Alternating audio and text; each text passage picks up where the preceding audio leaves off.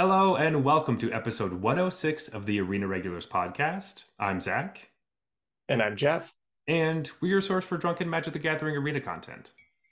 That's right. A couple of regular dudes drinking some irregular beers and talking about Magic the Gathering, in particular, the online client MTG Arena. That is right, and this episode is all about standard. So we're going to be talking about the standard decks that you've been seeing on the ladder in the events, as well as what you might be seeing in some of the um, events this weekend. But first, each week we bring a beer, we drink Jeff's, then drink mine, rate them on a scale of bronze to mythic, and choose the best for last. So with that, Jeff, what is on tap?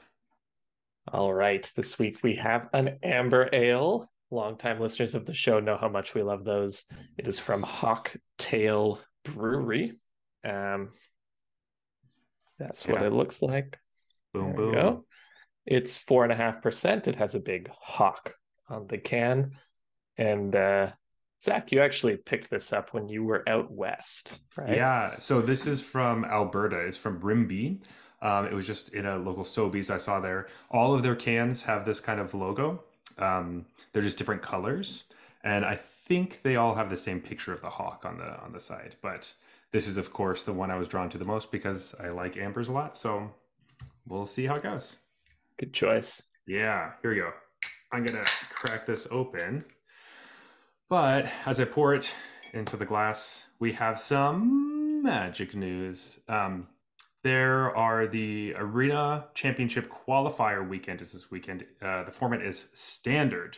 Uh, so one of the reasons why we're talking about standard right now is to get ready for that. And the actual Arena Championship number two is coming up March 18th and 19th. And the formats are going to be um, Phyrexia All will be one limited and historic, and the top eight will also be historic. Which we're going to talk a little bit more about all of that next week, and you'll you'll see our feelings about that. But Jeff, I wanted to ask you, um, when was the last time you you bought a hot pocket? Have you uh, have you had hot pockets? Actually, you don't. I- do you have you had a hot pocket? I want to ask. That. I was gonna say I have never had a hot pocket. Okay. No. so, uh, for people who don't know, hot pockets aren't really sold in Canada at all. Um, so I grew up on hot pockets, but here you guys have different versions, um, like pizza pops and and things like that. Oh yeah. My freezer is currently loaded with pizza pops. yeah. And there is a very distinct difference between hot pockets and pizza pops, which I will get into at another time. Yeah.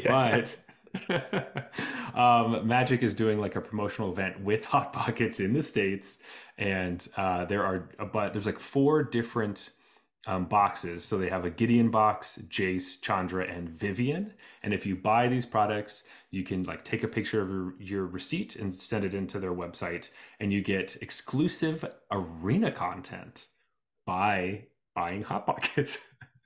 um, I love it. so, Jeff, before, so this was something that people had found in stores and taken pictures of, posted it on Reddit, but the actual promotion did not start until March 1st. So, we did not know what the actual arena things were.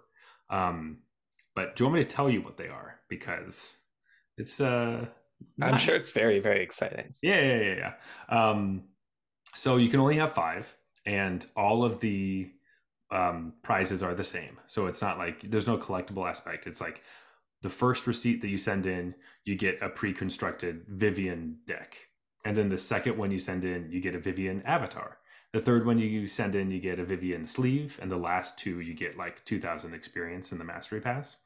Um, so Nice.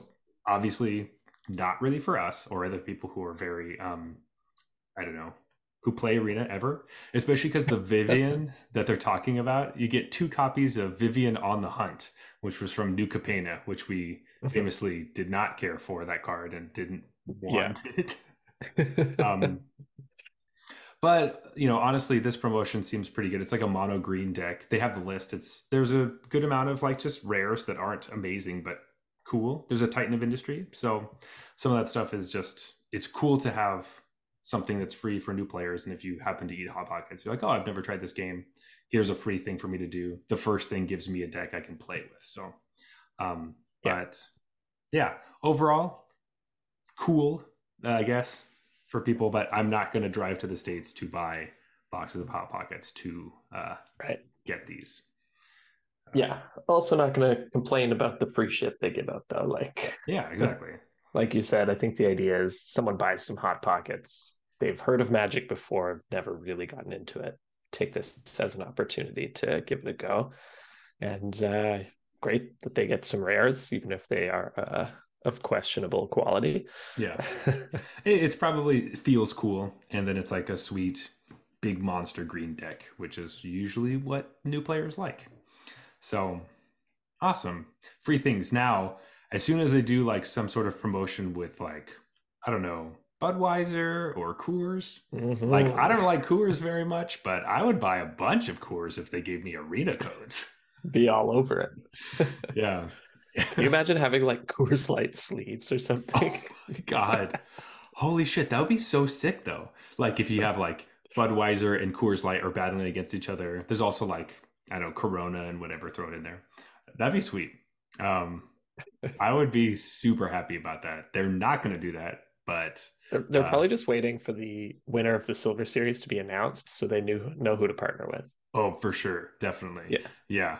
Um, no, I'm pretty sure Wizards wants to stay away from alcohol, which is another reason why they have never given us a preview card, and they yeah. probably never will. one one of many reasons. Yeah, yeah, one of many. but obviously, whatever. Let's not get into it. Uh, but Jeff, let's get into some standard metagame. Um, I don't know why I just did that, but um, so Looked I'm, cool. Yeah, thanks. Uh, I've been playing a lot of standard recently, knowing that we want to talk about this and there was the best of one qualifier last weekend for this weekend qualifier, and then the best of three, of course, is this weekend, um, which I'm kind of working towards. I can't do it this time around, but I know that in future events I will be participating. So working towards that has been really fun, and I've been playing a ton of events and uh, seeing a lot of the different decks. But um, you've been cleaning up too. Yeah, I sure have. Mm. Um, but uh, what about you? How's how are things going? Yeah, I've been playing a lot. I was planning on playing in the best of one qualifier actually. I was like, oh, I'm going to do because the Arena Open was limited and the best of one qualifier was standard. And I was like, I'll I have enough gems to enter each one one time. Mm-hmm. And so that's what I'll do. I'll play one limited event, then I'll play one standard event. So I play the limited event, I kind of like flop out two and three, whatever. Uh, and I was like, okay, and I'm about to click into the standard event. And then I realized that next weekend, like I'll be visiting my family. That's my mom's birthday and stuff. Mm-hmm. So um, I just can't play in it, even if I qualify. So then I was like, ah, all right, I'll go back and do the Arena Open again. Um, so I was very close to playing in the best of one qualifier, but I actually did not play in it. Yeah, that's funny because I had a very similar plan, um, which I joined the Arena Open, went 3 3, didn't go well. And I was like, oh, maybe I'll do the qualifier. But my mom is visiting me this next weekend. So, um, moms ruining our tournament magic goals. Classic, uh, classic moms. Um, but anyway, uh, what? I mean, there we're gonna basically go through some of the decks that you're going to be seeing in these events or on the ladder, and the ones that um, you see most often. We'll talk about first, and, and we'll get into the ones that you see a little bit less of a little bit later. Slash, what we like or a deck that I want to talk about it, but I'm going to not talk about it for a long time. So anyway, classic, classic, bury the lead. Um, but the the first deck we're going to talk about is one that has been around for quite a while and it's still really strong and probably the best deck. It has a lot of ways of combating all the other strategies everyone else is doing, and that is Grixis mid range.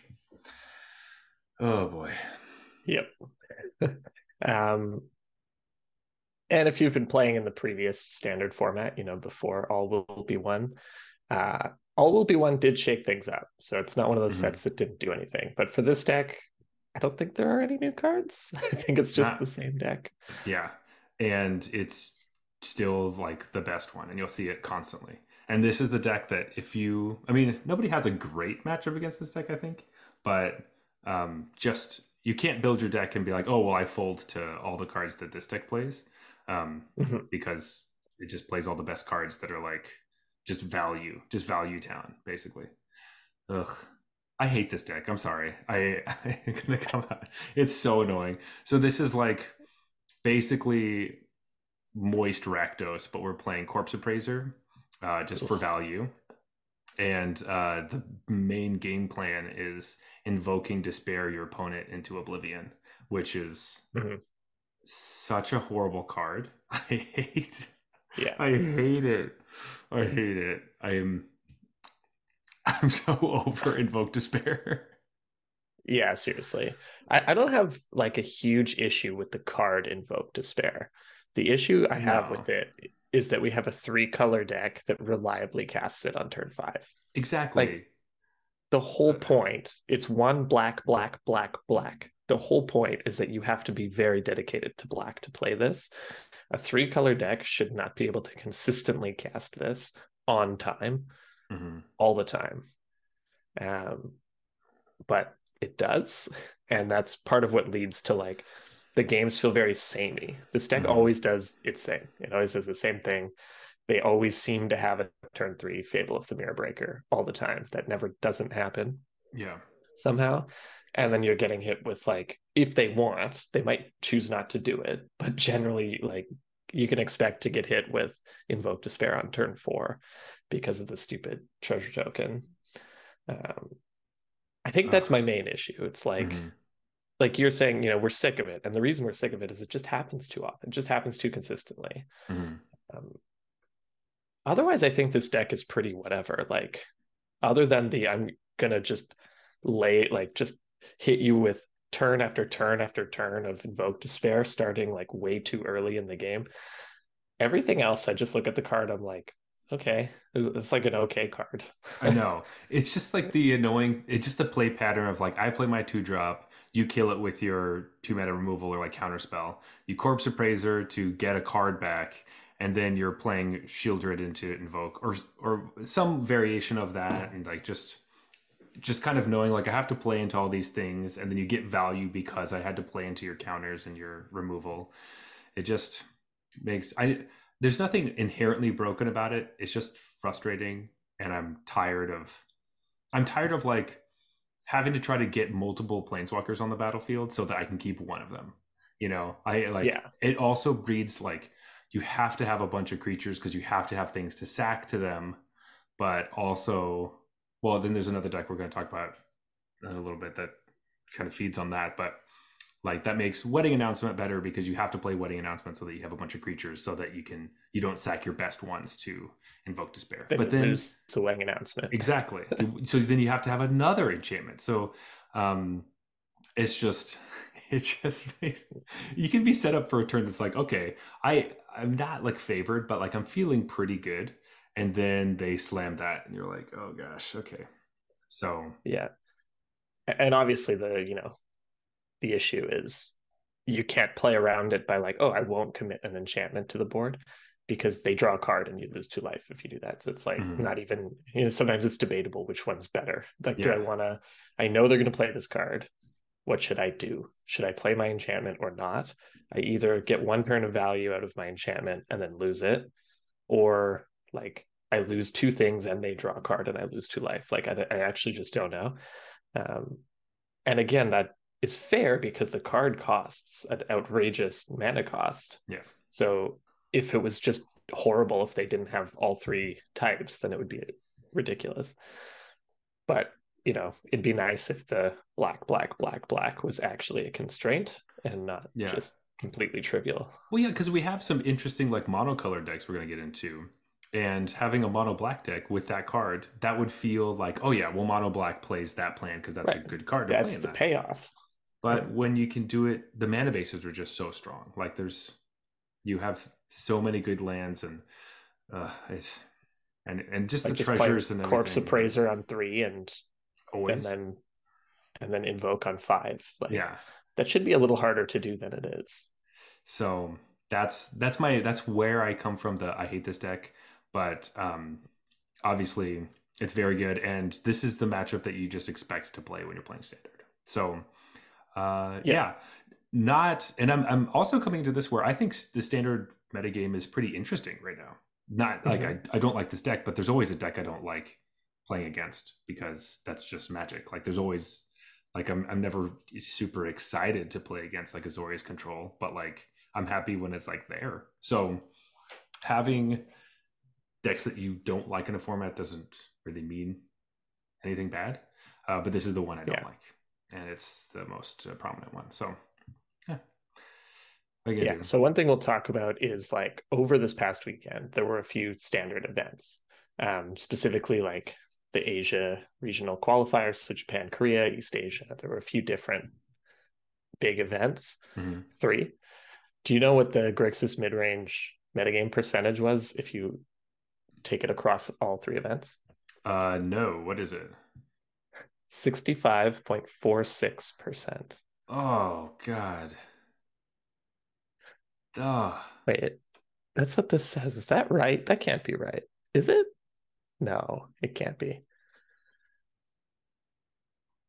Where where do you see this? Hold on. I sent you the performance matrix. Below that it has the metagame share. But it looks like it oh, looks like it's just share. over a quarter. Looks like it's 30. Uh, it says 65 on the left, but then there's like a pie chart and it's definitely a little more than a quarter.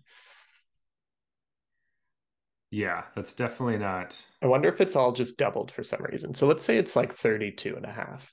So that's huge for a standard um, deck to be third, like essentially a third of the metagame. Mm-hmm. Um, so, like Zach's saying, you're going to play against this a lot. One thing I've noticed there was recently a standard challenge on MTG Online, and the guy who won it was kind of bragging about how he did it so easily with, with range. I think he like didn't drop a match. Um, and what they did was they moved away.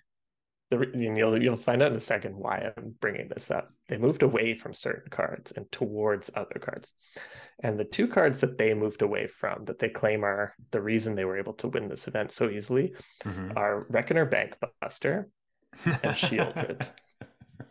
they cut Sheoldred and Reckoner Bankbuster from their deck. Um, and one card that they replaced it with is Blue Sun's Twilight, um, which they claim is the Mirror Breaker because it mm-hmm. is so good against Fable of the Mirror Breaker. Um, so that's just something I needed to call out that in the future these decks might uh, get better by cutting the bad cards and playing not bad cards. So right now we have a we have a fighting chance against Grixis because people insist on playing bad cards that don't do anything. And if they stop doing that, it's going to be really, really tough. So we can expect this metagame percentage to uh-huh. keep increasing, assuming people listen to this uh, this champion of the standard metagame challenge. I also love that the the cards that you're taking out of this three color like greedy mana base are double black, which is already good for them, and then a colorless card and colorless, add a double yeah. blue card. Oh come on, yeah. where like none of their other cards are double play. Quadruple black. and you're like, this is how you win. You make it even harder to cast your spells, but it doesn't matter because you can still cast them on time. We realized that that's the strength of the deck. Um, I love that. It's funny because I've been playing like I felt the opposite about Reckoner, Reckoner Bankbuster. So this is the card that Jeff hates and has talked about a lot, and how much he hates Reckoner Bankbuster. And it's in so many decks. I've been playing against it and with it a lot, and I don't use it nearly as much. Like I don't value it as highly as other people do, um, which may be to a fault of my own because I should probably be drawing cards off of it. But um, people really try to protect this card, like heavily. Oh yeah. Um, People like make the whole game about this. Usually, if my opponent plays this on 2 mm-hmm. I like breathe a sigh of relief because mm-hmm. I'm like, I tend to play decks where it doesn't matter. So it's like, okay, if that's your two drop, like you're in a world of pain, my friend. Um, because what you, you, everything in your deck draws cards. Why do you put a card in that all it does is draw cards? That's what mm-hmm. I don't really get. Um, true, true. Same with Sheoldred. I actually played a match the other day where Sheoldred was on the battlefield for my opponent for like eight turns, and I had an option to kill it at so many points, and I was just like, but it's not doing anything. I'm just going to leave it, and I ended up winning that game. And I was just like, man, I'm just not. I'm not seeing what everyone else is seeing about this card. The thing was around for so long, and it was gaining two life a turn and I was losing two life a turn, but that just didn't matter in the game. Um, anyways, those are thoughts that we've that I've expressed before that both of those cards are overrated and you should be at least exploring other options. I think it's fair to say there are meta games where those cards are good, and I think it's fair to say that based on some of the decks we'll talk about later, those cards just aren't what it's about.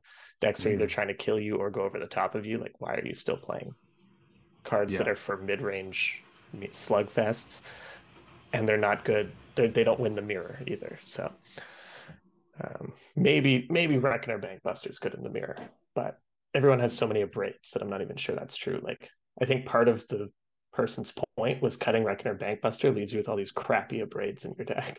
like, yeah, it that is true. The next deck we're going to talk about actually um, kind of goes into this, which I wanted to talk about, which is um, well, sorry. Before we get into that, I did want to say that the Grixis mid-range decks did not perform extremely well in some of these yes, tournaments. That's worth calling out. Yeah, and so it may it has there is that thing where like the best deck comes to a tournament, everyone knows it's the best deck, or it's going to be played a lot, and so everyone has tools and plans to fight against it, and it tends to do poorly, and this happens often. So it's Grixis yeah. mid-range's time to kind of get the heat, which I love and is great, and that's why we're calling it out first. Um, but one of the decks that I think does this is uh, mono white mid range because this deck, uh, like I was saying before, like things that you need to be doing to be combating this deck is like being able to survive when they play invoke despair because like mono white you're not playing any cards that stop it like one way is to try to counter it which is what it, they try to do in the mirror for grixis is like counter their invoke um, in mono white, you just have a bunch of like token makers, and you play a bunch of different planeswalkers. So it's like the Eternal Wanderer, and you're playing um, the Wandering Emperor, and you're playing uh, Elspeth, as well as like um, a bunch of different enchantments that help it. So when you sacrifice enchantments, it's not as backbreaking. So Restoration of Eiganjo, Wedding Announcement, and Ossification ossification is the new one from the set.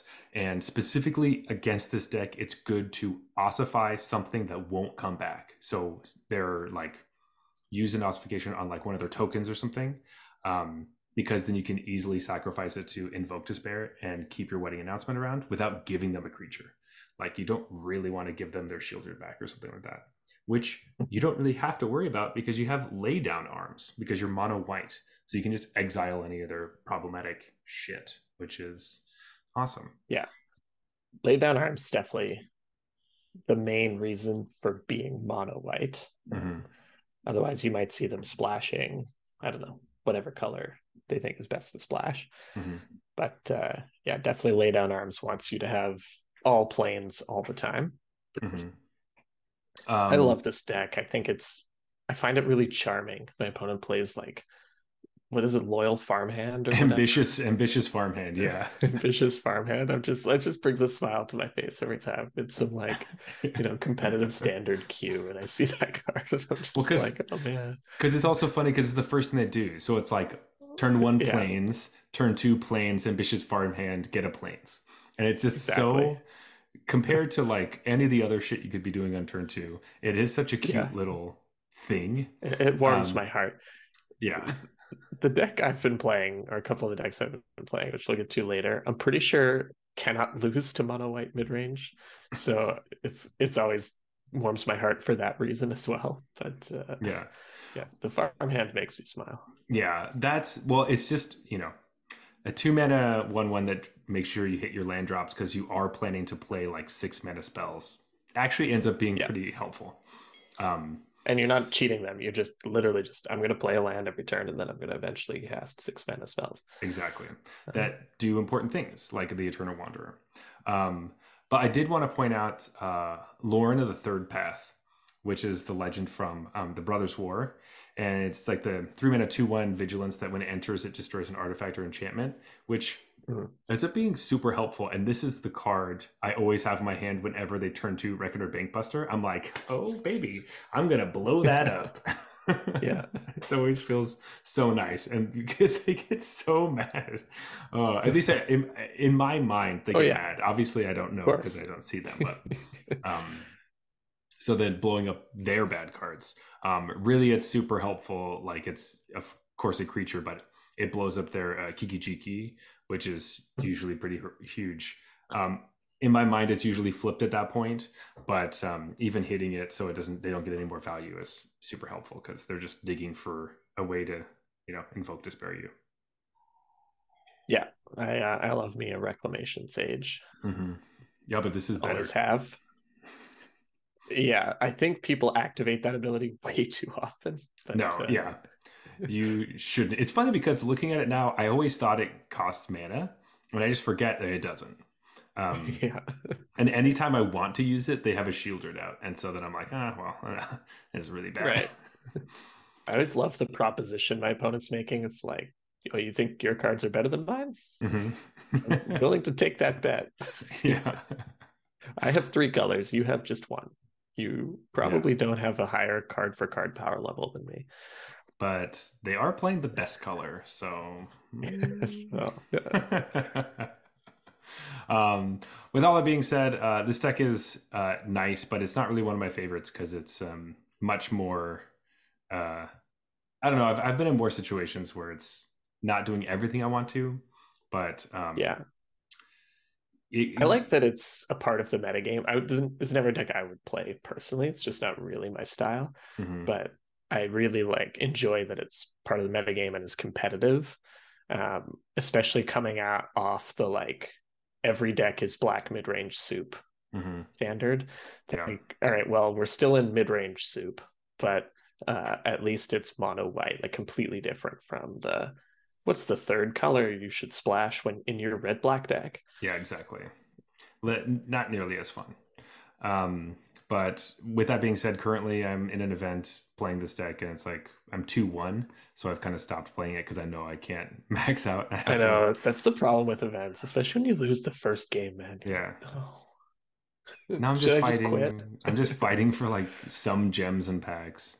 And you're like, yeah. I know I shouldn't quit though. Mm. Obviously, I have to fight it out, but my heart's just not in it anymore. Yeah. Um, but anyway, there is a monocolored deck that I am excited for um, and have played a lot, which is just mono red aggro, just straight up aggro them out. Yes. Kill Finally. them on turn four before they can do anything. Um, I like it. It's back on the menu and it's nice. Yeah. I know people haven't stopped playing this deck. That's just because you like mono red. I'm not somebody who loves mono red, but I do love a lightning fast deck. And yeah. uh, this one right now has been working. It's not the iteration that you had talked about uh, previously, where you wanted to play like Koth and have yeah. like. I saw one version early in the format that was like they were playing the two mana Mountaineers. They're like zero fours that mm-hmm. when you get four mountains, it's a. You mean Tarmogoyf? Yeah, yeah, yeah. And um, and then Koth at the at the top of their curve um, which felt different and was fine, but it was it was just it wasn't nearly as fast. Um, it was just a bit mm-hmm. chunkier, and you cared more about your creatures. Um, playing the super low to the ground, I'm going to attack you with a bunch of like one ones and two twos, and I'm going to throw them away. That's what this deck is, and it is classic. Love it. Yeah. Um, I don't usually play mono red aggro. There's some exceptions. I have played it. Um, there was one metagame where I, did, I was doing super well with it, so I just joined in. Like that was the Embercleave Torbran days where it was like playing mono red was just like solving a math problem. You mm-hmm. were always sitting there like, I'm pretty sure I could kill them, but what is the sequence that does the like 18 damage I need to win mm-hmm. here? um, that was that was pretty fun, but I always love when that mono red is a part of the metagame because I think mm-hmm. it just keeps people honest. And I actually really like playing against mono red because it's like this game's going to be over in four turns. Everything I do really matters. Like it's just a high intensity, quick game, um, which I think is nice. You know, sometimes I want to play the 25 turn mid-range mirror match where you eke advantage out every single turn and the better player wins. And sometimes yeah. I want to play the like every decision really matters and this game's going to be over in seven minutes tops. Mm-hmm. Like that would be a long game, and uh, let's just play it out. And uh, yeah, so I love that Mono Red is here. I feel like I've been calling it forever. Every mm-hmm. set that's come out since like Neon Dynasty. I'm like, oh, oh better watch out. Mono go. red might be a thing now. so, yeah, you know, I was early, but I wasn't wrong. it's true. And um, we had most of the pieces. This is kind of a deck that's like it's been built through the last um, the last set. Um, had like Brothers War had a bunch of stuff. Though uh, the deck list that is here, this is like an aggregate mono red aggregate list that uh, put together on Magic.gg, um, which I have been playing. But it's playing Thundering Raiju, which is a card that you picked out back when we were doing Kamigawa as one of your worthless slots, I believe. Um, so finally, yeah, finally getting there. Um, just uh, got to give you the praise. I do like that this list is playing um, Furnace Punisher, which is like that uncommon three mana three three with menace. But your opponent it deals two damage to your opponent during their upkeep, or sorry, each player. But it really means opponent. Um, if they have fewer than two basic lands, which the you know it's funny because having it in the sideboard is perfect because there's a lot of like monocolored decks that it's obviously horrible with, but a lot of these like color soup, just like good stuff. Um, whatever invoke despair decks that are playing three, four colors. Uh, it's uh-huh. uh, just I just love having. I love that kind of card could even be played. It's just so nice. yeah, I think the card. So you know, one of the cards that we've we were on about, um, and the reason it's like Neon Dynasty is when we started talking about Mono Red was uh, Kumano faces Kakkazan. I think everyone knows mm-hmm. now that card's like insane. Um, hmm. That's probably like the best card in the deck or one of the best card in the decks. I know you've been playing it recently. Mm-hmm. Um, the other card from uh, Neon Dynasty that is not present that I at the time was like, yo, this is why Mono Red's going to be good, is Rabbit Battery and I was just realizing like the reason is that everything in this fucking deck already has haste. So Rabbit Battery is very useful for like if you're playing off curve, you can give the creature haste and get advantage out of it. But there, everything has haste, so you don't need to. Yeah, so it doesn't um, matter. I, the card that, that sticks out to me when I look at it, and I'm like, really, we can't do better. Is Phoenix Chick? I don't know if you've played you've been playing I, the deck, right? So yeah, is Phoenix Chick good? Am I am I wrong about this? It looks so sus to me. so I like the Phoenix Chick because um, it tends to actually work pretty well with Kumano. Because if you get the situation where you have like a two like a two two or three three flyer in the air, um, it's good because there are a lot of decks that just like don't block flyers and also have planeswalkers that like can't block a flyer. And so that ends up being helpful but the thing I like about it the most is that it's a great one mana play that like I don't care if it dies because I know I can bring it back at some point. And just like the weight off of my mind is enough to play the card, I think. It's just like, you know what? If if you use a card on this, I don't care. And I will be able to I might bring it back at some point. I might not have to. Um, but the fact that they're going to use a card on it uh, feels good until I play against the deck that's randomly jamming like four main deck and the festivities or whatever. It's like the one mana deal one to everything. I'm like, oh gosh, okay. Uh, I uh, thought you were gonna say, um, what's the the like shock that exiles? Oh, I'm playing that shit. That's me. That's, that's me who's main decking. That's true. That's true. um, but uh, but overall, like I was able to win a, an event with this deck, and and I like it a lot. So I think there might be some tweaks from this list, but I think most people say that. Um, a lot of people say you should play more Jayas, um, which uh, seems good, but for the most part, um, just I don't know, not having a planeswalker that gets sacrificed to invoke despair feels good. yeah, that's a good point. I mean, although if they're casting invoke despair, you're probably they, they've lived too long. That's true, but sometimes they'll they'll do it thinking like, "Oh, this is the card I'm supposed to play and win," and then it's just like, "Well, I sacked a creature and lost four life, and you drew some cards, but you you can't play anything, and you're gonna die next turn." So right. But anyway, uh, this is one of the decks that I have been playing because I do like those lightning fast like games as well, and um, mm-hmm. I love punishing greedy mana bases. It's one of my favorite things and this is one of the ways to do it. just Yeah. take them out. And you already mentioned the Furnace Punisher. Literally, Mhm. that's what it. That's all it does. That's what it does. So, um, yeah, I've been seeing a lot of these decks. Um, they tend to be the ones I expect to see the most. And if something comes, something that is different, uh, that I'm a bit like, like, oh, that's cool. Just some off, not offbeat, but like more offbeat deck. Um, oh, all right. Yeah. Uh, I've mostly dodged mono red actually. I've barely Hmm. played against it online. Yeah, I had some, in in another deck later we'll talk about. I had some interesting games with it because it was really difficult to maneuver the, the game around playing against mono red. Um, though, I mean, Jeff, we should probably talk about the elephant in the room and what's been the big buzz and what a lot of people are talking about um, is like any reanimator deck playing Atraxa. I was gonna say, is this uh, is there a half court shot? I think it's yeah. It's not the deck we were, or it's the deck you were kind of putting together. It's not using the card I said that it might use, um, because Reanimator seems to be working a lot better than what I was gonna do. Um, my way felt more fair, um, Yeah, but Um, yeah. So there's two Atraxa variants really. There's black. ba- Well, I guess there's kind of three. There's like the old school white based reanimator decks. I think those are mostly out of the meta. yeah, Um, they were kind of popular for like a few days, maybe, maybe even a week. mhm. but they've been pretty much replaced by essentially Rakdos based. Um, they're almost always Rakdos. Sometimes they're like Jund, and sometimes they're Mardu. Like the Mardu variant gives you the Angel that you can reanimate as well.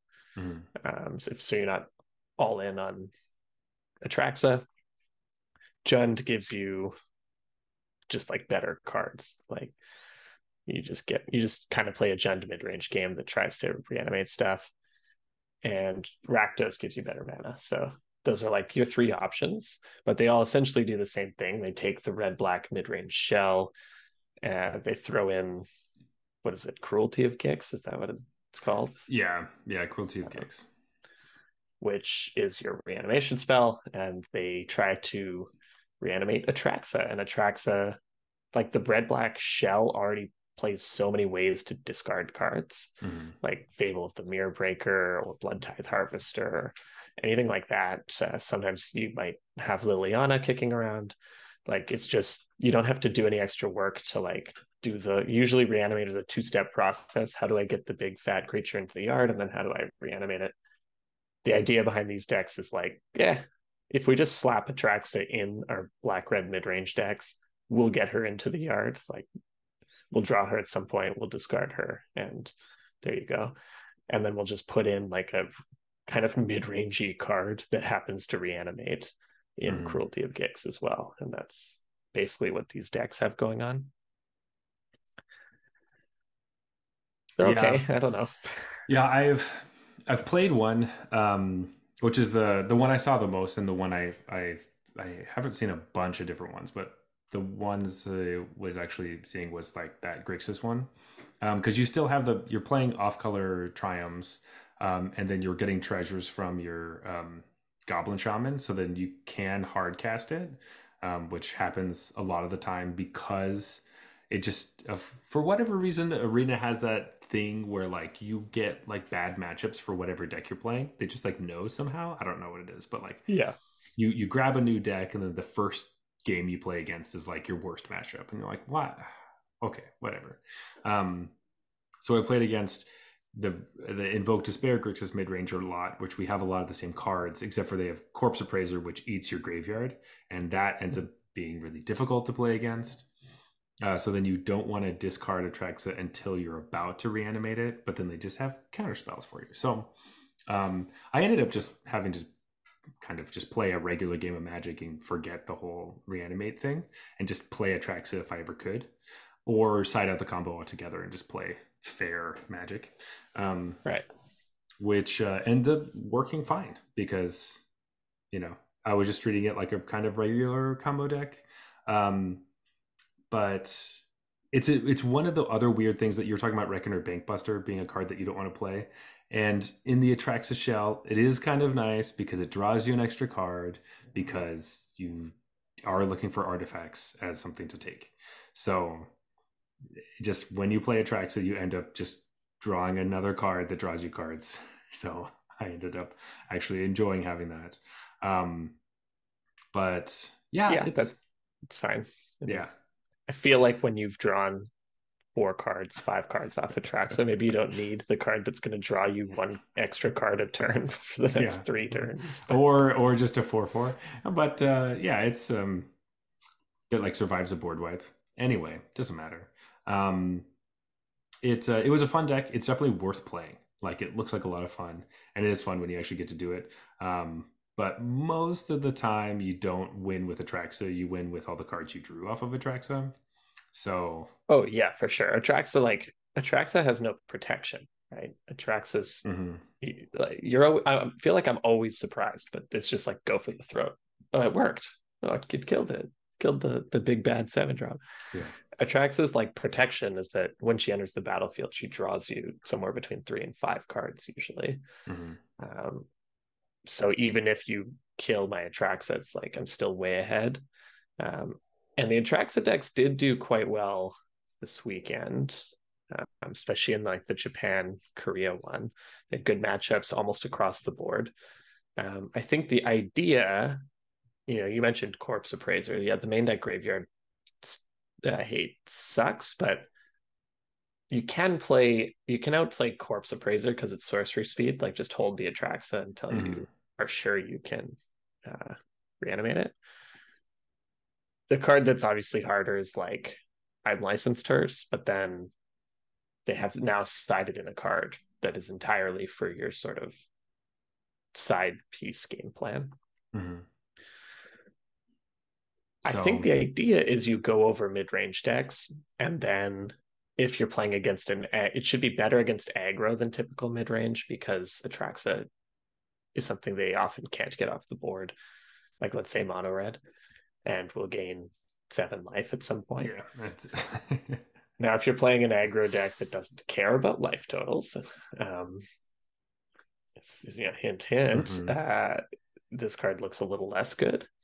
Um, I think for me though, every time I play against this deck, it just feels it feels like it's not quite there. Every time I play against it, I'm like, I feel like you're doing the half the mid range game plan and then half like you're half assing both plans, Mhm. and I can take always take advantage of that. Like, yeah, it, it feels stapled together a bit. There's a bit of a Frankenstein's Right. reanimated monster, which is Atraxa. It's just like, hey, look at this. Like if you look at the deck and then you just take out two of the slots, like of the the four whatever, the the eight of the cards, so two different things.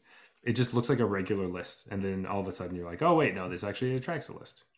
Um, which Yeah. I've I've looked past many times, looking at deck lists, being like, oh, why is this? Why does this? Oh, it's Atraxa. Oh, okay. ah, Um, there we go, there we go. Yeah, so um, there's like that whole thing. Um, but for the most part, yeah, I agree that it was very fun, but it didn't feel busted or great. And I think people are freaking out about like the card price spiking and being played in a bunch of different formats. But uh, I think it's standard. It is good. Run of the mill feels feels fun. Feels nice if they get to do the thing. Sweet, but Yeah. but yeah, that's that's the thing. Um, Jeff, I think we have like time for one more deck before we go on our beer break. Yeah. I just wanted to quickly say we'll just shout out the other Mhm. version, which is literally just like a five color control deck that plays Atraxa. Oh, I've yeah, been yeah. even less impressed with that version. Like that's the one we were kind of brewing ourselves that you Mhm. alluded to.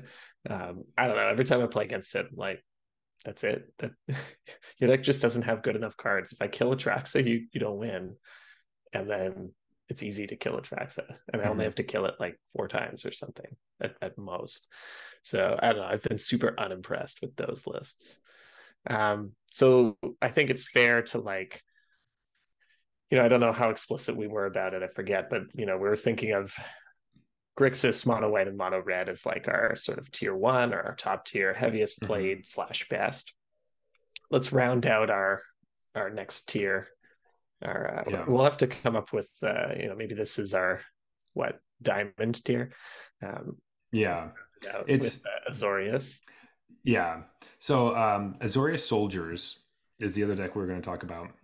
That has been around. I actually haven't seen a ton of it, and that's why I'm like less in, uh, excited by it. And it's also like it was a deck I was really excited for when all the cards were coming out.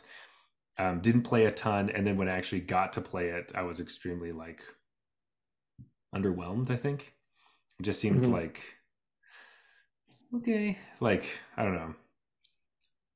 Uh, Thalia is annoying, but then the rest, everything else just like dies. Like it, I don't know. Um, and I like uh like aggressive deck that has counter spells. All these things are things that I'm interested in, but for for whatever, I think the the the coolest thing about the deck was like um Dennick ends up like hosing the Atraxa decks, um, which is fun. But like right. but besides like Dennick, um, a lot of the other cards just weren't really getting there for me. Um, so I'm I'm kind of off it as far as like decks I want to play, and playing against it, I tend to be like, okay, I think this is this will be fine. I just need to get rid of a Thalia, and then I'll be okay. Um, is how it tends to feel for me. I don't know. What do you think about this deck? Yeah, I think it's a deck that I- feel similarly. Like I thought it was the the next big aggro deck for the format, and I feel like it fell a bit flat.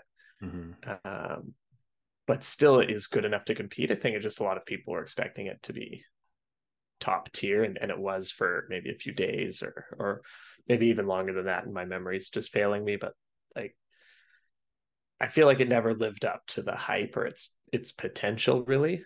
And so it netted out as just like a solid choice, but not the best choice necessarily. Um, I think it has really polarizing matchups. Yes, this is like a great best of one deck. So Right. um, if you want to play in the best of one thing, the next one that comes up, uh, this could be a great choice. Um, but you could also play mono red. So I don't know, like Like, is it in the win rate matrix? Yeah, it is. So, um, it has yeah some really green matchups and some really red ones in the Mhm. events. Now, it didn't show up in a huge sample, so all these are relatively low sample, but it looks like it beats the beats the crap out of mono white mid range. mhm. Um, then loses to mono red aggro pretty Yeah. pretty bad. Um, so it's one of those like if this is the deck you love, it's good enough. You can play it. Like it's probably not tier one. I think tier two is super reasonable place to put it. Mhm. If you're one of those, you know, angle shooters, um, this could be like a, a tool in your back pocket Oh, if, if mono white mid range starts to really take over, or if mono red aggro's metagame share really starts to go away. People are like, you know, not uh not playing the mono red. This this could come in and just snipe the right metagame.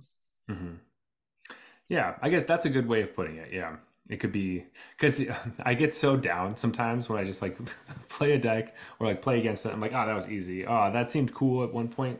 Not anymore. I'm off it forever. I'm done. Yeah. Now I'm on mono red. Yeah, and I'm like, fuck this deck.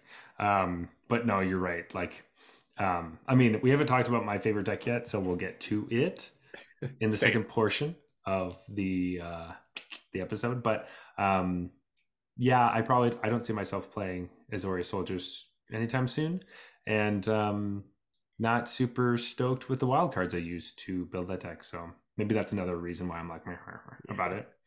Um, because that's one of those decks where it's like, yeah, you had to buy these for this specific deck, and you cannot play another deck with these cards. Yeah. This Um, is yeah, that's true. Things I don't think about when I talk about my, um, you know, no pass list, but maybe I should uh, start thinking about uh, versatility. Versatility Good is call something. out. Yeah, I just don't uh, don't come up with. But anyway, with that being said, Jeff, um, I'm gonna finish this last bit of beer, and then uh, we'll go on a beer break and be back with the rest of the decks. Right there with you. This beer break is brought to you by our patrons over on Patreon. That's right. You're already supporting the show just by being a listener, but if you want to support the show even more, well, Patreon is the best way to do that. Plus, you get to vote on your favorite co-host by clicking the big old buy Jeff a beer button. Or the buy Zach a beer button. So go to patreon.com slash arena regulars to vote on your favorite host. Or if you'd rather send us beer emojis rather than real IRL beers, we take those too. You could do so at our Discord channel. The link should be in the show notes. That's right. It is in the show notes, Jeff. And I got another beer for you. Um, this one is exciting. I've had this one for a while. This is from a, a beer shop. You may remember that I bought another beer from that may have uh, exploded all over us.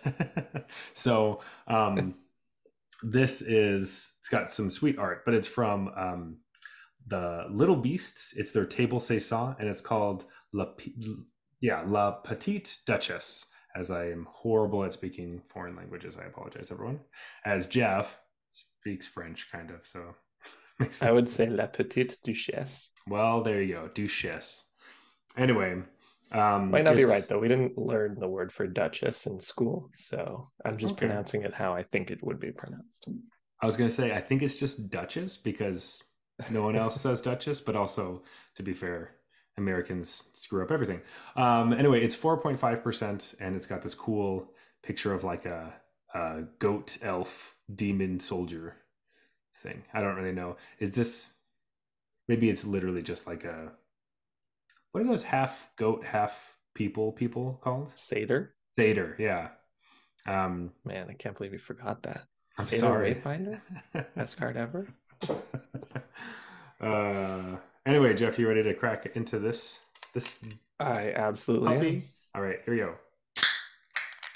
Uh, ooh. I love we, a good saison. So we haven't had one in a long time. Um, they're not super easy to come by. They're not the most popular in this uh, region. Region, like I know if you go to Quebec, they're everywhere because I think it's partly a French thing. But... Oh, that makes sense. I guess literally the word. Um, this is also made in Whitby, Ontario, for those wanting to know. Um, well, I, I'm waiting for this to come down a yeah, little bit. Same, as same thing happened to me. yeah, it's a bit uh, foamy. So um, while I'm waiting for that to come down, we do have some more decks we're talking about.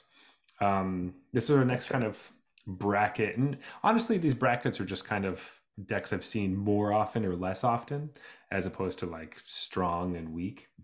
Um, yeah, I think of them at exactly that, like metagame share, but also not official, just kind of how we feel. exactly.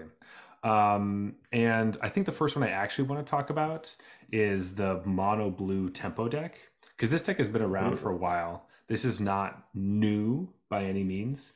Um, it just plays a bunch of like really cheap uh, counter spells and draw spells to get into your um, your djinn, and so then all your spells cost less, and then it gets huge because you've played a bunch of instants and sorceries in your graveyard, and maybe they also play Tolarian Terror and attack their opponent to death in like two turns, um, while making sure nothing they play sticks up to the battlefield. Um, it's also a deck I like a lot and have played. Um, so I do enjoy it, but this is the weird matchup. This is one of the weird matchups where I was like playing mono red, and it's like we're just kind of like one for oneing each other, and then like Blue Sun's Twilight is one of their finisher cards, and it like doesn't really work well with the modern red deck, but also at the same time, it's like even just like a zero four or one four is like a problem for the mono red deck because eventually you're like, I can't really attack easily into this. Um, and that is just and those ended up being really interesting, weird games that I wasn't initially thinking were going to be in fun. As like as as the mono red player in this situation, I had to play it twice to get my last two wins were mono blue. I was like, this is wow, twice in a row. Yeah, it was like so weird. Um, I ended up um, being I ended up taking it down, but they were really cool, interesting matches that weren't just like they didn't end very quickly. Is what I'm saying. It's like they were there was a lot of weird jockeying in a space that I wasn't familiar with, so it's quite fun. Um, but yeah, what do you think about this deck? Yeah, a, a lot of people hate this deck. I'm sure. because uh, it has counter spells in it, and so um, people aren't going to want to play against it. I've always been a bit underwhelmed when I play against this deck. It feels like you can really tell the draws that line up well that they go, you know, whatever, uh, filter my hand, filter my hand, drop a haughty djinn, and then counter everything you do for the rest of the game. It's like, okay, I guess you win. Um, but when they don't do exactly that, like their game plan doesn't line up, they just have so many cards that uh, the power level is just kind of low. Mm-hmm. Now, I haven't really played against this deck in a long time. It fell out of favor for a really long time and just recently kind of reemerged. And I haven't had the uh, I've been fortunate enough to run into it twice in a row in any of my recent leagues. And so like I'm looking at these even new brothers war cards like flow of knowledge and stuff like mm-hmm. i don't mm-hmm. think the last time i played that deck that that was a card mm-hmm. so that looks like you know some significant upgrades to the deck um i think in terms of all will be one i think you already mentioned blue sun's twilight but i think that's like the only thing uh, yeah. Um it it does like it i don't know if it has like a great matchup and like the the um the win rates from this last weekend are fairly poor. Um so yeah, it didn't uh, have the best weekend. No. Um but i do think like against uh grixis it has a nice fighting chance. Um you do have to you know they have a so much removal so winning the game ends up being the difficult part is being able to to keep your right. your win con around but keeping them from playing invoke despair is fairly possible. Obviously, your entire deck is built to stop that card, so um, yeah. that's good. Probably smart for the Grixis player to just side it out. Um, but uh, overall, um, I don't think it plays super well into this metagame uh, for kind of a lot of those reasons. Um, especially if if uh, the decks I want to play are all like really cheap cards, and so it's good to play yeah. against these decks because you can play three spells in a turn. They can only counter so many of them. Um, and honestly, like this deck spends the first few turns playing like consider um, mm-hmm. stuff like that. It's relying on keeping you off your game with like fading hope, which is pretty freaking bad against like mono red or it's mm-hmm. bad against a lot of the low to the ground decks. Um, and obviously, like Thalia is a huge problem for this deck. So um, if you're on the draw against Thalia, I just don't know what you do. Yeah. like you can't fading hope it on instance. You have to untap and spend two mana to fading hope it. And then they just replay uh, it. And you are not going to be able to counter it because it's mm-hmm. it's too fast. Um, so that that seems like a big question mark for me. One thing I wanted to talk about was this deck did pretty well well, okay, not overall, but one player did very well with this deck. They top aided the uh, Japan Korea regionals, um, Keisuke Naito, and they had some pretty specific choices that I was curious about. Um, for Delver, uh, most okay. of the yeah. lists I've seen don't run Delver anymore. Um, so I was surprised that Delver. One Tolarian Terror. Just hmm. one. Uh, and then he's playing 22 Island as their lands. Uh, no Otawara. Hmm. And it's for it's got to be for flow of knowledge. That's the only yeah. thing that I can see where and it's like, wow, is that I could see it, I guess, if you're playing four flow of knowledge. That you it's surprising to draw. me that that's better than having like even one or two Otawaras, yeah. or like an, uh, you know another utility land? No, just 22 islands. I guess kind of I kind of dig it. Cuz like if all your cards like draw cards and bounce creatures and counter creatures, then not having that in your deck and play less lands. I don't know. That is interesting. I kind of like I well I like that someone top aided with that deck where nowadays if a deck is playing anything that if, if you're playing the color that you could play one of those lands, you're going to play it. Like oh, exactly, almost all yeah, of them. It's, Besides it's some refreshing of the... to see a mana base that just says 22 island. You literally just never see that anymore. Yeah. Yeah, it's because it's not even It's not playing. literally, like- you're seeing it right now. yeah, but it's not playing like Mishra, Mishra's Foundry or or No. anything. Crazy. I like that. Yeah, uh, that makes me happy. And this Um, person only lost in, I believe, the quarterfinals to the eventual winner of the entire event, who we'll touch Mhm. on a little later. Yes. We're really bearing the lead on this one because I feel like at this point you've got to know what the deck is. Uh, but the we people do... who already know are just like, oh my god, Oh my god! Yeah, just- yeah. Jeez. let's get to Uh, but we do have at least one more deck we're going to talk about before that. Um, I wanted to get your take on Watsy's like aggregate Jund mid range deck because I haven't seen a lot of Jund, and Okay. um, it's it's an it's similar to it's like basically the same game plan as the Grixis deck, the Grixis mid range, except for they're just playing obviously green cards instead of the blue ones, and they're still doing the invoke despair plan with all the normal people with Fable and blah blah blah.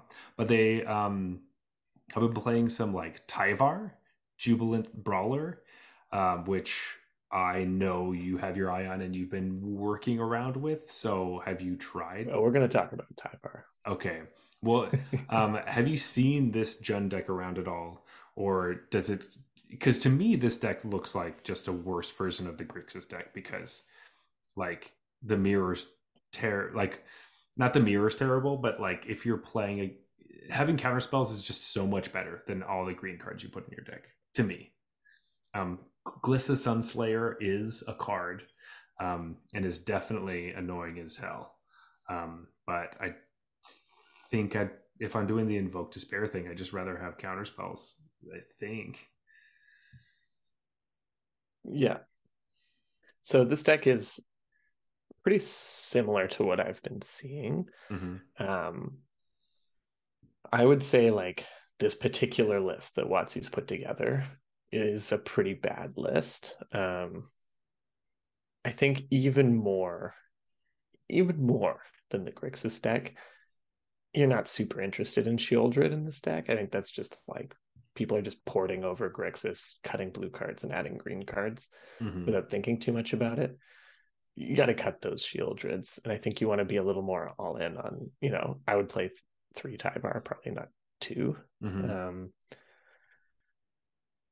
and, and I would also, you know, my version doesn't run Bankbuster, yeah, of course. but I think okay, you're fine, fine if you want to run run Bankbuster here. I think the idea here is that it's actually better Grixis in a lot of matchups. Mhm. Um, the head to head, not sure. Um, but basically, like the idea being that you have better interaction against Atraxa decks with Armored Scrap Gorger. You can tap it at any point to uh, just as your four main deck options to get rid of something from a graveyard. Um, That's true. and Glissa is kind of like just better, a better three drop than Corpse Appraiser. Like That's- Corpse Appraiser is kind of underwhelming. I don't know. People like-. I guess It's good because- when you have it and then you have a copy it a bunch of times and shit like that. It's like okay, fine. If you're living the dream, then Corpse Appraiser looks really good. But there's so many times when my opponent just plays a three three for three, and I'm like, oh nice. This is the best deck in the format. Give me a break. Yeah, Um, I mean, it won like the world championship, but yeah, yeah, yeah. I mean, that, Yeah, that's, I, I just don't think I think Corpse Appraiser is like fine, but it's not the reason Grixis is good, you know. So it's, It's to true. me, it's not like an untouchable. Um, and I think Glissa's sort of undeniably just a much better three drop than Corpse Appraiser. yes, I, that's definitely true. Um, so I'm, I'm definitely sorry. I'm not saying the corpse appraiser is better than Glissa. That's for sure not true. Yeah, yeah, Um, I know. Like it's different, right? Corpse Appraiser gets its money on the way in, and Glissa has to stick around. mhm. But it's like the upside on Glissa is, is crazy if it does stick around. And then Unleash the Inferno. You know, this card's been in and out of the metagame for a while because sometimes it just it just blows everything up. It's a really like Mhm. clean answer to Fable. Um, Yeah, But yeah, It- ultimately these are pretty similar decks. it also deals seven, which kills Atraxa. So, um, Yeah. I think the main draw to this deck, and is why I would focus on it more than this list does, mhm. is like the Tyvar Blood Tithe Harvester stuff is crazy. Like, I don't know if you've had the had to play against it. I've played with it a ton.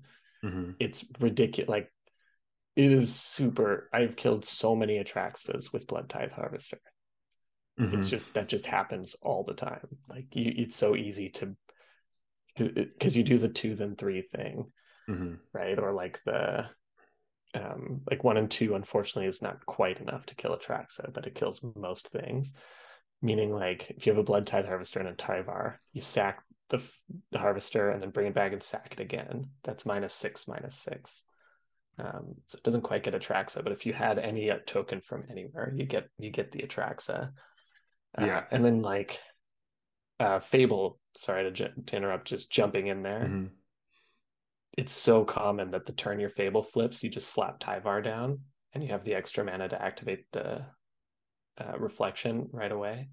And it's just like that. Those three cards together are just such an awesome little shell that I think Jund will be a big player moving forward. People just have to figure out what's the best way to play this like ridiculous th- these ridiculous three cards yeah. um, and Fable is already the best card in the format. So it's like it's not like you're playing bad cards to enable this. And Armored Scrap Gorger is also kind of ridiculous with Tyvar. If if Invoke Despair were a problem to cast, that Mhm. this would make it not a problem because you get two black mana out of it. Yeah, I mean, I haven't seen a ton of Tyvar, so it's really fun to hear these kinds of antic stories because I haven't, I literally have not seen the Blood Tithe Harvester thing where like late in the game, sometimes Blood Tithe Harvester isn't like the best uh, top deck, but in this deck, Mhm. it totally can be because you're Oh, yeah. just killing either one big thing or a bunch of little stuff um, and doing it over and over. Uh, Yeah, that's the other thing. Like, you know, Tyvar can't do it right away. But if you just have one sitting around with a couple that you've activated once, and you're threatening to do it again. Um, and then with Fable, like you get some nutty stuff because the Fable comes down, does it right away, hits the Blood Tithe Harvester, then you sack both harvesters, bring back the harvester again. You can kill everything pretty much. yeah, that's But true. That's my big tip for players: is stop playing your. T- I see people just slap their Tyvar down the turn before the Mm. Fable's going to flip, and it's like, well, now I'm going to kill that Tyvar because I know your Fable's going to flip and have haste. Like, Mhm. I'm absolutely not allowing that. Yeah. the point is that I don't expect it because I always know when Right. the Fable flips, I have a turn before they're going to use it. Um, nice. People have that like built in. Like I Yeah. have one turn to react to Fable flipping, Mhm. and the Tyvar, you can always see them just like the pause, the arena pause, where they're like, I had a I had a plan for that flipped Fable, but I tapped out because I knew it wasn't this turn. And now Mhm. I feel like a dummy. And it's like, right. yeah, that's right. All right. Okay. Maybe I'm sleeping a little bit on this Jund deck. I just haven't seen it at all. Like, I haven't seen Tyvar on the battlefield besides. I, I've seen Glissa, but like besides that, I just haven't seen any of this shenanigans. So me just looking at a list does not. Uh, well, also because It's, like it's super fun. I've I've mainly played Tyvar in limited, so his first static ability means nothing to me. So knowing yeah, that it actually is all about. relevant, that's that's pretty Yeah. nice. I like that. Okay, all right. Um, I mean, since we're on the subject, do we want to go into some spicy things, or should we save your spicy things? Because I know you got some. Oh no, we can we can talk about them. Just because we're Um, just, well, I, we are going to do it in the opposite order, and we're going to talk about the my favorite Yeah. deck first. But like, since we're already like in this world, let's just see what uh, what's happening. Because this, uh, ladies and gentlemen, is brand new to me. Um, I do not know what's uh, what's going on. Yeah. It's so funny because you you know the Tyvar interactions. I'm like, that's all I've been playing pretty much. yeah, So it's like, what do you mean you don't know the Tyvar interaction? Right, He yeah. basically comes down and then you just kill everything that they have and probably attack them for like five or six and make a few treasure tokens. It's just what he does. Mhm. Um, yeah, so the deck that I've been playing the most, and I've been having so much fun with this, All right. And it was inspired. Okay, it was inspired by the people that took just took red black mid range lists and just slapped Atraxa in them. So, so I'm playing Jund, Anvil, Atraxa. Um, the green cards are just Tyvar and Scrap Gorger. Um, I did have the what's the Satyr Wayfinder wannabe? I had him Mhm. Eventually cut him. yeah. Uh, just wasn't quite good enough. But it's basically just red black anvil. So it has all the cards you know from red black anvil. Tyvar, because it's so good with the Blood Tithe Harvester and the Scrap Gorger. Um, and then we are playing Liliana's as well. But then we were playing just three Atraxa. And uh, the the card we're using to animate it is the vat. So there's a vat that whenever you I don't even know the name of the card actually. Wait, Uh, is it a new one? Wait, I love this. Oh yeah, it's Um, all will be one. Vat. I'm just typing Vat in. of Rebirth. Okay. Vat of Rebirth. Yeah. Okay, so this is a one mana artifact, and whenever an artifact or creature is put into a graveyard from the battlefield, it gets an oil counter, hmm and you can remove four, four oil counters to reanimate something and pay three mana. hmm So, um, what I realized about this card when playing it in limited and deciding it's not good in limited, you shouldn't play it. It's really bad. Um, Yeah. But what I did realize later was that um, like treasure tokens, sacking, Oh. uh, blood tokens, they all put counters on this. So it's pretty easy to get this to four actually in the Anvil deck. Um, it, it's pretty common that it has zero on it, and you untap and you just easily put four on it and reanimate Atraxa. Um, Yeah, because even sacrificing a blood token to put Atraxa in the bin gives it. yes. Oh gosh, that's awesome. Oh, that's and then you attack with your 2 2, you make a treasure. They're often dumb enough to block, and then Mhm. you get the oil from that, and then like they kill your 2 2, and then you're like, okay, sack my blood token and reanimate Atraxa. Thanks for blocking. Um, uh, yeah, it's pretty trivial to get four counters on this, and often it's like I have nine counters on this or something. Yeah, so you just can sitting there. do it whenever you want. I already have Atraxa in play, so I'm just like, I don't know, I can still reanimate a blood tithe harvester. Um, what's awesome about this though is if they kill Atraxa, they're just not out of it. I'm just bringing it back next turn. Mhm. Like you can't just get out of like the other reanimator decks. They have four reanimation spells in the whole deck. They have four attract. If you kill Atraxa enough times, you just don't ever actually have to deal with it. Oh combat. my god! You just don't you don't get out from under it. This this one. Oh um, and I like that it's an, it's basically an aggro deck. yeah. It's like an aggro combo deck, and so it's super fun because nobody's expecting it either. Oh my god! I love when you win game one with just the anvil plan, hmm and then you come into game two and they see you discard Atraxa. It's like, what? What? They sideboard that in? Like, what, what is this game plan? oh my gosh. yeah. That's so funny. Wait, I I love that. Okay, you have to post that in the Discord so I can Oh, get the yeah, I can, Yeah, yeah. yeah. Um, I've done so many four win runs with this list, but I keep Ugh. like getting screwed, and it's like 4 0, and then I just lose the last one. That's happened so many times. Um, but yeah, the other thing I'll say is Atraxa is just incredible in the list because we have planeswalkers, we have artifacts, we have creatures, we have yeah. sorceries, we have instants, we have lands. The only thing we don't have is battles.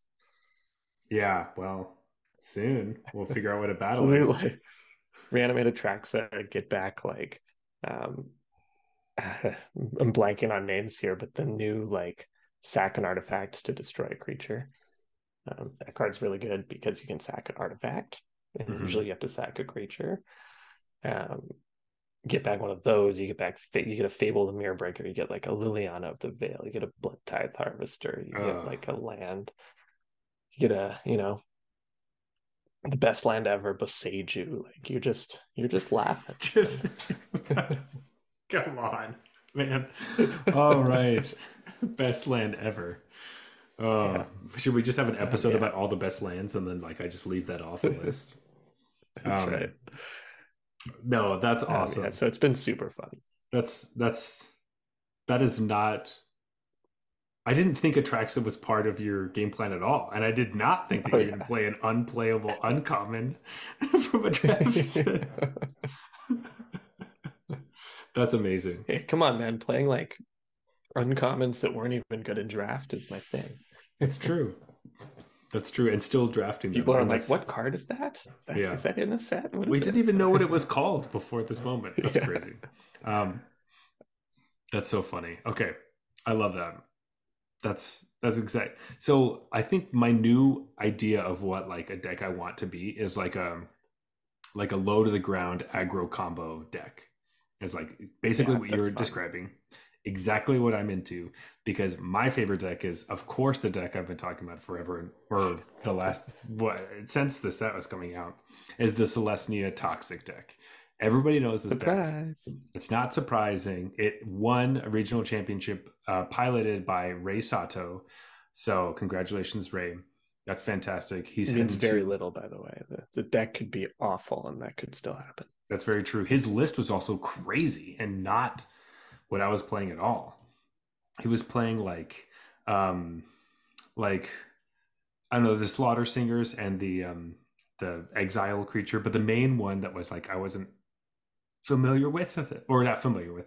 The card I didn't think anyone would be playing in standard and definitely not win a regional championship with was Charge of Mites, which is like the three mana draft all-star, but like Dude, just- the start of the format, I didn't even think it was good in draft, and then it slowly like had to creep up my ladder. I guess you're- like, I- oh, this I- might be like the west best white common. Yeah, I guess maybe maybe you're right. It's it, it's really good. I don't know if it's it is a for sure all star, but you're gonna see it, and it's gonna be good. Um, it's just not amazing, but the he's played three copies in his deck. He played Love it. four copies of Mirrex. Four. like I played like the deck that is on the aggregate one has one copy of Mirrex, and then I added one as like my extra land to add to the You're deck risque. because I really liked Mirrex. It's it's super helpful in like any sort of attrition decks where you're like, I just need free stuff because the deck sometimes just just runs out of gas and you have you need to do things. Um, Yeah. So making sure to they can't attack because you play one one threats, which are actually two one threats, and all the things you're saying with like gaining life with Atraxa doesn't matter because your life total doesn't matter, and I just care about Mhm. poison. Though every once in a while you obliterate them with like a double striker because you're playing the duelist, and they just like stopped looking at their life total. They just looked at their poison, and they're like, "Oh, I'm only going to get two poison counters." I'm like, I just dealt like it's a six six double strike that I'm attacking you with. Like, Twelve damage. I still like killed you. So, um, but so that's obviously the aggro part, and then the combo part is when someone, uh, namely like these Grixis decks, try to attrition out your venerated rot priests, but you have two on the battlefield, so you're like. They're like, okay, kill one of them. I was like, all right, protect it. That's four counters. and then they're like, all right, kill the other one. I'm like, protect it. That's eight counters. And they're like, You're all right, dead. you're dead. And like, I've in a in a one turn cycle, I've been able to like go from zero to ten poison without attacking. It's just like, and it just happens. Um, so I think aggro combo is like the name of the game. Like I'm That's where it's at. in love with them. Uh, I've trophied twice with different toxic lists. Uh, I love them. So uh, I definitely want to play your deck. But um, if I was going into a tournament this weekend, I think toxic is 100% what I'd be playing. Um, Mhm. And I also think that people will be looking at Ray Sato's list and probably trying that if they're interested at all. And looking at some of the numbers, like Toxic does look good. Um, there are a bunch of ways to combat that, though I think Mirrex is one of the biggest ones. Like if people are, some of these lists, like I was saying before, play one. I think if people start targeting a toxic strategy, which the things they can kind of do is like wipe the board a bunch or uh, play the um uh, what's her face the three two mana three three that uh, makes it so you can't have more than one poison counter Melira. those are Who the plays that though? Like other toxic decks is sideboard deck. as a sideboard one. There was yeah, because no one's playing green besides this deck. yeah, and like I guess like some Jund stuff, but um, Jund. yeah, um, but yeah, I say this is a sweet deck, and it's definitely really good, and just make sure you're heavy on your protection spells because those are the ones that win you the game. Um, and there's a bunch of cool sideboard options and stuff like deciding that you're going to kill your opponent with damage instead of like in certain matchups just be like all right i'm not going to kill them with toxic so i'm going to take out a bunch of toxic creatures and play my wedding announcements or um, uh, switch out different things for my destroy evils or like put in my wandering emperors and they just they're just focused on something else just like juking your opponent in those different ways and then in the third game putting all the toxic stuff back and like coming at them. Uh, that has been a ton of fun for me.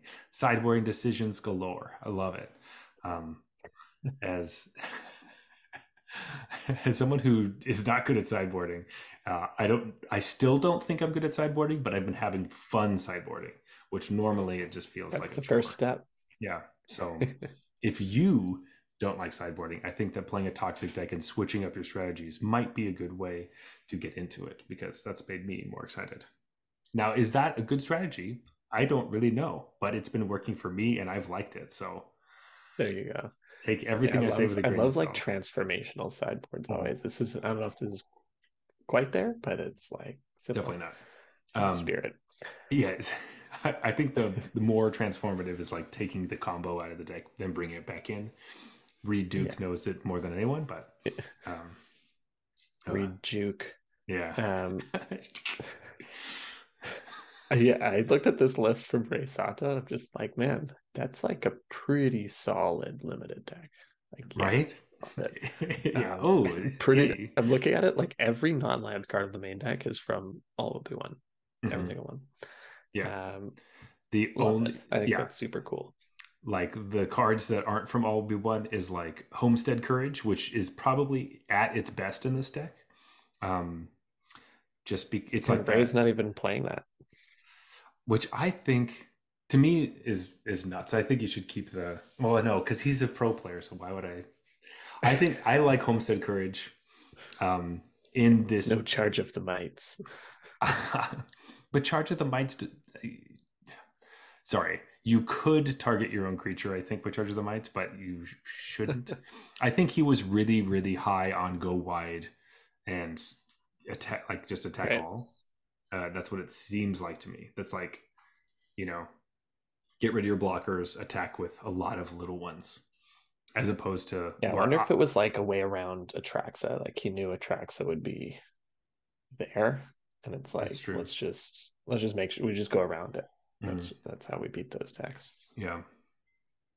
Plus invoke if you're playing if you're putting too much too many card slots to protect your venerated rot priest, invoke doesn't care and just makes you sack Mhm. it as well as Liliana, which isn't as dominant but still happens. Um that's true, I guess. Just having a just having two venerated rot priests and like top taking a homestead courage is just like oh boom boom Do I win? I so I win. it just feels so good. Though to be fair, Yeah, uh, this is more towards the aggro side and a little Yeah. less towards the combo side. the combo side, which I like the combo a lot. It also reminds me of like auras in a in a fun way, where it's like, you know, it you just win out of nowhere because of your Mhm. protection spells and uh, different things. So Yeah, it has a bit of that vibe going on. yeah, which I like that, but I also understand that it's maybe is not the best, but whatever.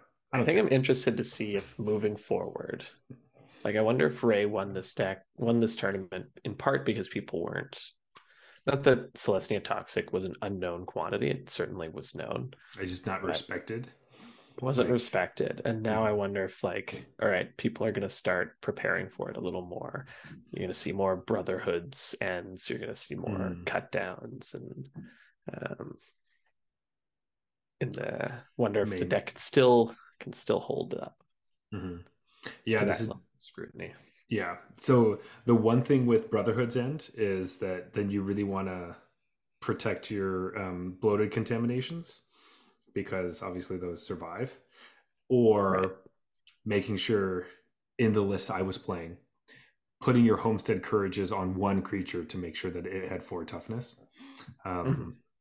So, but overall, this deck playing against mono red was really interesting because the dichotomy between Skrelv's Hive being your best card if they're corrupted, but being your worst enemy if you're not corrupted was really Yeah. interesting. So, like, I love that design of Skrelv's Hive. Mm-hmm. because because like in if I am on the play, it ends up being like one of the best cards because they can't deal with it, and I'm, there's just no way they're going to race me. And if I'm on the draw, it ends up being horrible because like it can be the difference between like the three turns that lose I you a few life. Yeah. Yeah. it'll be like a whole card in their hand. You know, like even if it just deals two damage, that's just one card that they didn't have to draw. So Mhm. anyway, it's Yeah, that's super fun. I guess you you probably take them out on the draw. I would keep. I would usually side out two because drawing multiples is horrible. Um, Yeah. But being able to have them already corrupted and slam it and then attack was really, really That's important. true. Yeah. Um, but not wanting to play it on turn two is huge. Being like, I don't want this as a two drop. I want this as a my my late game, late game, my turn four. That's late. Yeah. yeah. So Last turn of the game. But anyway, that's um that has been my standard world, mostly toxic and aggro, um, which is Love great. Love it. And Jeff, again, um, well, two things. Give me your list, and I want it. Well, what stage is it in? First of all, because we haven't really, like, do you know you want more work on it, or I'm pretty happy with Is the it- main deck. The Mhm. sideboard's kind of jank that I've just Well, thrown yeah. together that, that sort of works. as always. Um, do you? I don't want to put you on the spot because I always do this, but do you have a name that you've been thinking in your mind? For oh your deck? no. That's the problem. I don't. I'm just it's just called like Anvil Atraxa. Yeah. my, uh, Well, that's what it would be called in a tournament, so that's probably good enough. But I will say, listeners out there, if you're interested in this deck, it's going to be posted in our Discord. So you have to come find our Discord in the show notes. And then if you can help Jeff name the deck, that would probably be pretty great. I think. Yeah. Sounds great. I would love that. Yeah. Because naming the deck's the hardest part, right, Jeff? It's not building it or testing it or. The most important, you know. yeah. I usually Absolutely. reserve name, you know, names for decks that I that have made it through the process, you know, like yeah. played it a bunch, I still like it and I think it's pretty good, then I get a Mhm. name. So I think this is right at around naming stage for this Okay. deck. Perfect. Well, there we go. Um, I just want to play it first. Actually, you know what would be really fun if I was playing against it somehow, and I was like, "Wait, wait, wait, no, no, no! He's, he's going to play Atraxa." I if they turn one vat, I know that Atraxa's coming. Um, Yeah, exactly. That's it's got to be a Traxa. that's got to be a Atraxa. Uh, love it. Uh, but anyway, Jeff, do you have any final thoughts before we move on to last call? I think overall I am relatively happy with standard right now. It's been fun. Mhm. Um, there is a, you know, playing against Grixis mid range over and over again can get tiring, um, and that does happen. Sometimes you jump into an event and its first three opponents are Grixis, because you know it has pretty close to one third metagame share. I think that's going to start to change a little bit. I actually don't think the Grixis deck is that good. Like it's good. I think people are just more frustrated from it being the same thing more than Mhm. anything. Yeah. I think as far as best decks in the format go, we've seen a lot worse in standard of like decks where you just don't have a chance to compete with anything Mhm. else. And this isn't that. Like this deck can be beaten, can be beaten by brews, it can be beaten by other meta decks. Like there there are decks it's bad against. And so um, you know, I think a lot of people like to complain, obviously, would I like to see Fable go to open up some more space? Probably, even though I love the card. But overall, I think we're in a pretty fun uh, standard format. Yeah. Uh, I definitely agree with you. I think standard has been super healthy. Uh, and the wide variety of decks I'm playing, even, I mean, Grixis aside, um, mm-hmm. has been great, and all of them seem pretty interesting and fun.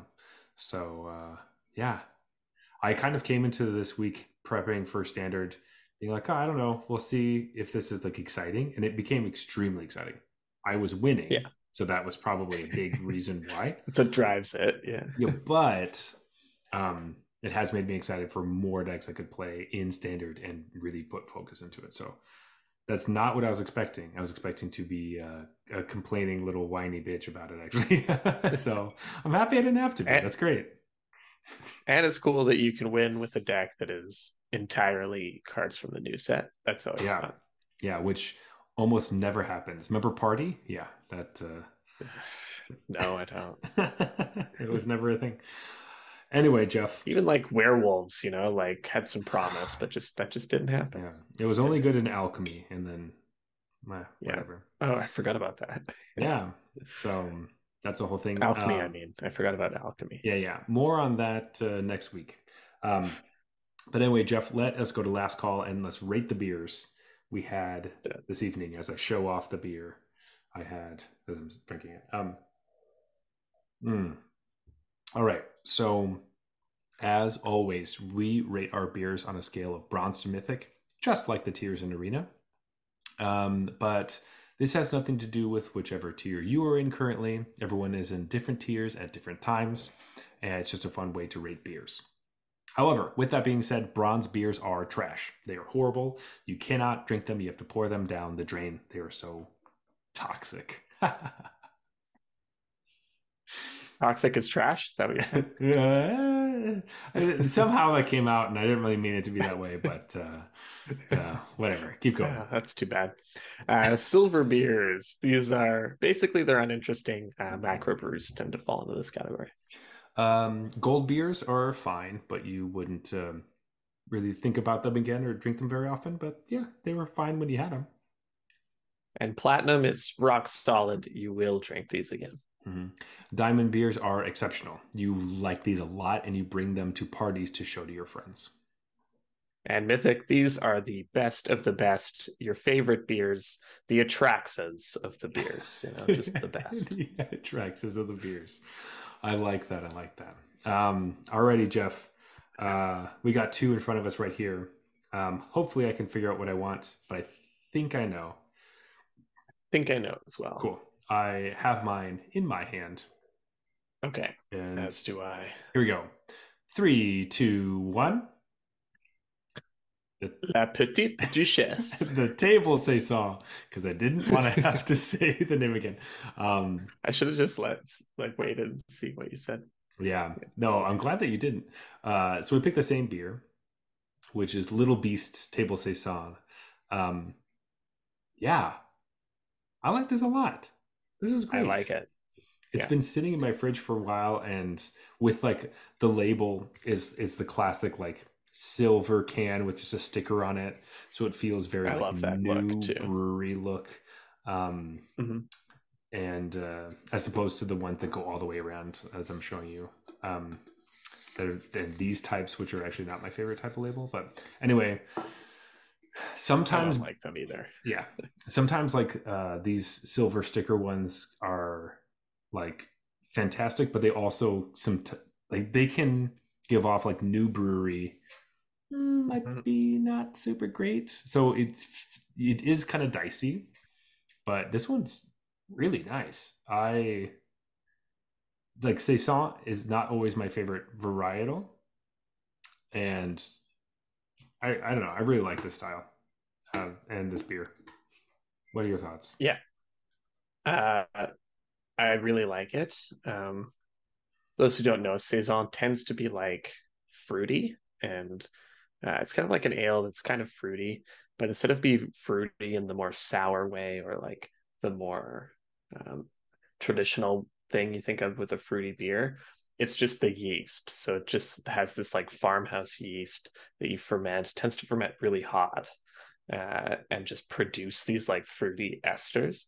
So it's kind of like an ale with a bit of a funk to it and has mm. that just a little sweetness. When a saison's done right, that balance is just perfect. It's just kind of like, um, you know, I like them a lot because for me, it's like what I want fruity beer to be. Mm-hmm. You know, when we talk about sours, I like the ones that are beer forward and then juice secondary. And saisons are kind of that, but built in. Mm-hmm. It's like this is a beer, but it has those like sweet kicks and the fruitiness just from the type of yeast they used. Um, yeah, and the yeast tends to be a little bit wild, so there's always all all also, excuse me, some like very slight like sour vibes that come in as well. Um, and this one does that really well. I think this is just yeah. what I'm looking for from a, a saison.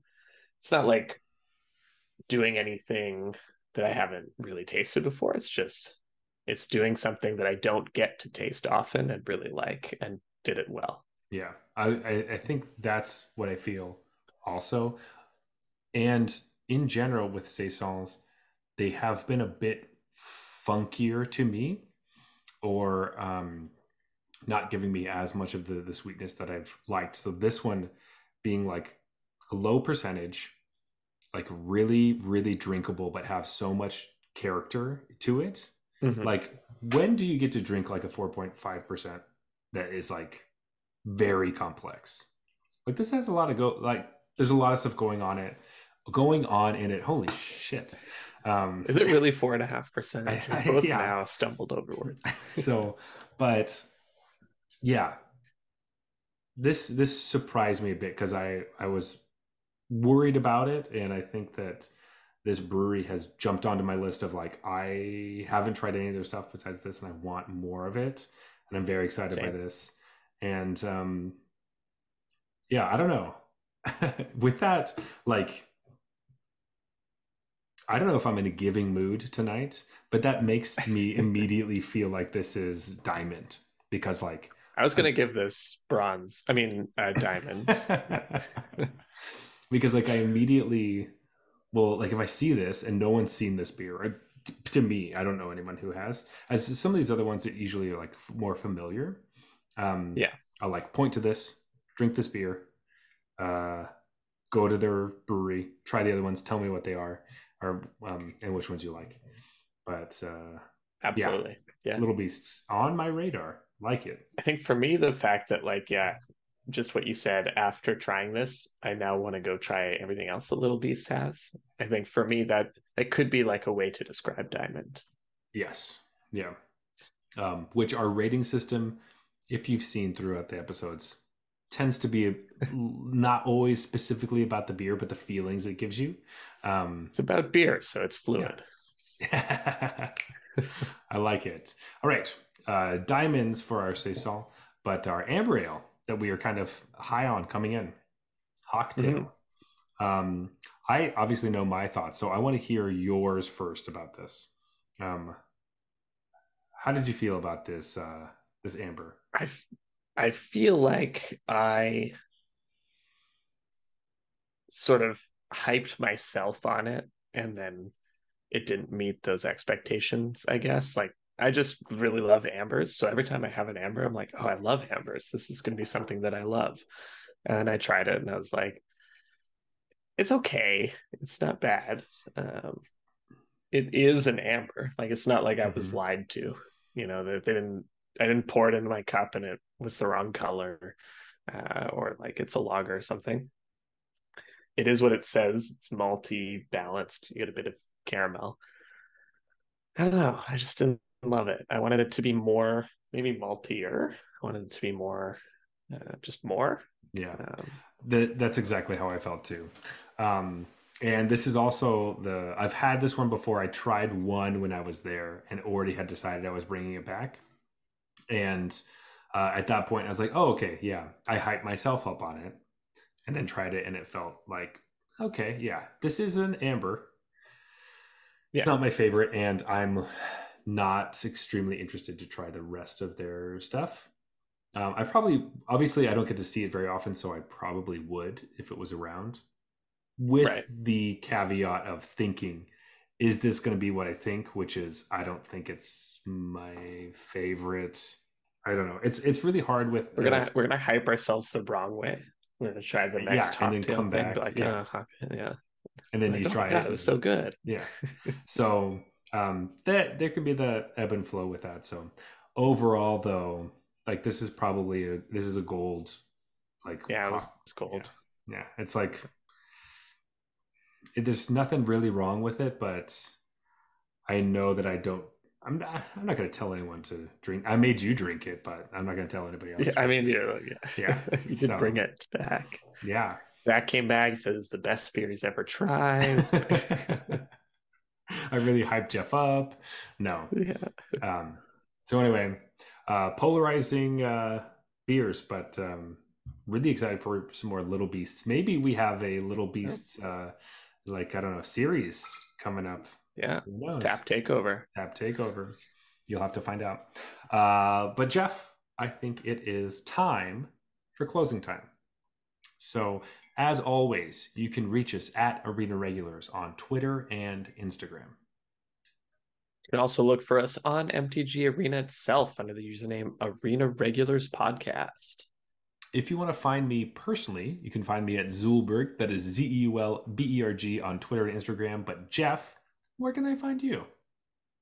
Best place is on our Discord channel. I go by regular Jeff there. The link should be down below in the show notes. yes. also, please leave us a review on Apple Podcasts. Go to Spotify, follow us there, and leave a review as well. If you're on YouTube right now, leave a comment down below and click our bell. Just kidding. No, I'm not going to put up any of the bells or the things. Like, it's too much work. I'm not dealing with that. Um, but uh, uh, hey, we're here on YouTube now, and uh, you can see our smiling, drunken faces. Uh, I know you've been waiting a long time for that. So tell us what you think of what our faces look like. People have already started. Um, uh, but anyway, leave a comment. Uh, we'd love to hear them. This has been the Arena Regulars. Reminding you that Ray Sato qualified for the Pro Tour with a limited deck. Good night.